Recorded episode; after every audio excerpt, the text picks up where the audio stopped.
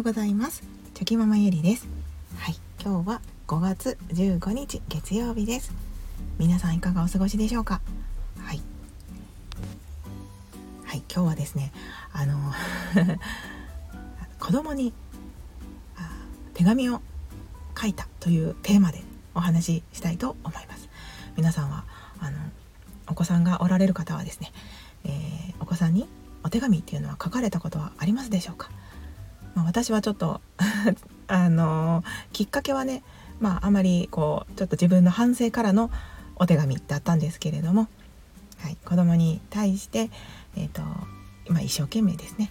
あの手紙を書くっていうことはよかあの大大事だなというか書いてよかったなと思いましたし、まあ、これからもあ書いていけたらいいなと、はい、思ったそんなお話になります。はいゆるゆるお付き合いいただけると嬉しいです。はい、まあそのなんで手紙を書こうかなと思ったのかと言いますとですね。うん。まあちょっと自分の反省から入るんですけれどもあの先日あの長男がですねあまあ本当に些細なことというか、まあ、しょうもないことというかあの まあ本当にね些細なことで感触を起こしましてですね、うん、でギャーッとなってもうなんとかしてよみたいな感じでですねもうとにかくこううわーって言ってたんですね。で私もそのまあいついつもというかあんまり最近はね、まあ、やっぱ年齢的にも小学校3年生になってうーん回数は減ってきてはいるのかなと思うんですけどもたまにこうね長男のそういった、まあ、感触的なギャーッとなる時があるんですよね爆発みたいな。でまあどもうそれが出るとですねうーんなかなかこうまあ共感してあげたりとかいろんな対処法があると思うんですけれども。でも本当にその内容としてはいもうそんなん言ったところでしょうがないやんっていうような 今そんなん言われてもみたいな本当に私にはどうすることもできないようなねあの感じだったんですけど、まあ、長男からすればそれはね不快なことで。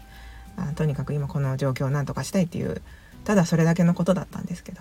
でも私はそのわーっと言われるとですねもう何とかしなきゃっていう気持ちにやっぱその無意識になっちゃってですね。それがこうたまにその自分の余裕がある時だったらいいんですけどあの余裕がない時だと結構それがしんどくてですね、はい、でこの前はちょうどそのタイミングが悪く、まあ、自分のコンディションとかうんまあ疲れていたりとかなんかこうしんどいなって思ってと思ってた時のそれだったのでもうその我慢はしてたんですけどね最初は。もう我慢しようと思って我慢してたんですけど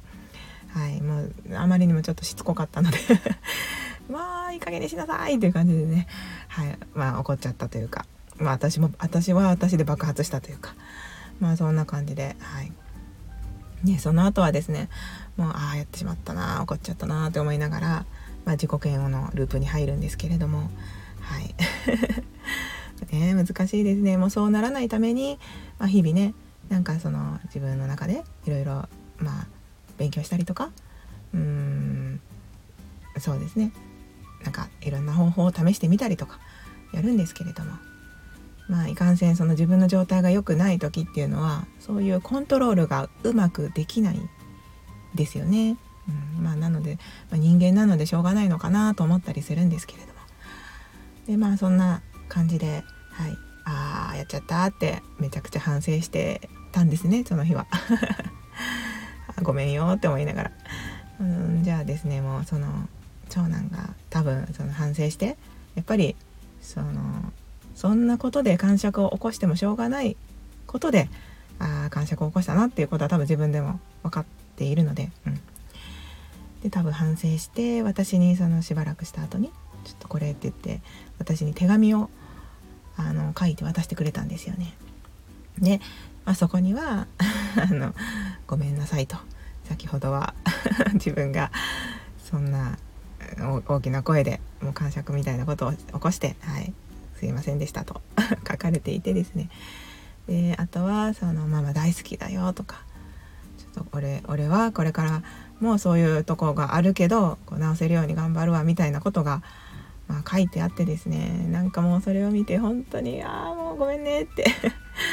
もうごめん本当にごめんって感じでちょっとねもう涙がポロポロポロっと出てきたんですけども。ねなんかああちゃんと自分が万全の状態で受け止めてあげたかったのにその感触で別にねそんなどうしようもないこととはいえど子供なので、はい、たただただ受け止めてあげればよかったんですけど自分にその余裕がなくてですね。もう本当にごめんっていう感じで なんかその素直にねまあその時はね感触中は素直にそんな反省なんかもちろんしてないんですけどもまあやっぱ時間があ時間を空けるとね冷静にお互いが考えられるじゃないですか。で長男は長男でその振り返ってああダメだったなって反省してるわけですよね。でまあそのうんなんか子供って本当にそのまあそこにね先ほど言ったようにそのママ大好きだよとか書かれていてですね、まあ、私のそういうふうにね起こったことに関しては一切触れることなくですね許してくれてるわけなんですよね。でなんかああ私ば私がそうやってそう怒ってしまってわーってなっちゃって申し訳なかったなって、うん、もう大人なのにとか思いながらはいでそのそういえばその、まあ、長男はですねたびたびそのなんか普段はそんなに私も、まあ、怒らないというか注意はするんですけどそんなバーって怒ったりはしないんですけどたまにこういう私もそのなんかしんどい時とかが重なってまああの爆発する時があるのでそういう時は長男がですねあの後でお手紙を書いてくれるんですね今回のように。なのでそういったお手紙がまあ何個か今あるんですけどそれをこう見返しているとやっぱりだんだんその文章力っていうんですかねこう文章を書くのが上手くなってきてて そういったところでもね子どもの成長をまあ感じるなと思っていてで今回は特にそのちょっと大人びたようなあの文章が書けていてですねなんかそれにも、まあ、感心してたんですけれども。でそういつもそうやって私はその怒った時じゃなくてもねその普段から「ママ大好きだよ」とかそういったお手紙をいただいたりするのでうん。なんかあその時にあ私が彼らに手紙を書くことっていつももらってるけどないなかったなと思ってですね。でそうだ。いつももらってるんだからちゃんと私もお返ししようと思って。で彼らを本当に子供としてじゃなくて本当に一人一人の人間としてあのちゃんと敬意を持って、はい、手紙を書こうと思ってですね手紙を書きました。でまあまだまだあの一応その大人ではないのであ彼らの年齢に合わせてあの言葉の選び方とかねそういったことには気をつけながら、はい、あの長男と次男それぞれにあ手紙を書きました。で長男にはそのさっきは本当にごめんなさいとママもちょっと怒ってしまってそれはもうママもその、うん、状態がちょっと良くなかったからあ君のせいじゃないよと本当にごめんねっていう感じであの怒あの怒ったことを本当に心から謝ってですね。そしてその君たちあのか君がいてくれるからママは本当に毎日が幸せでうん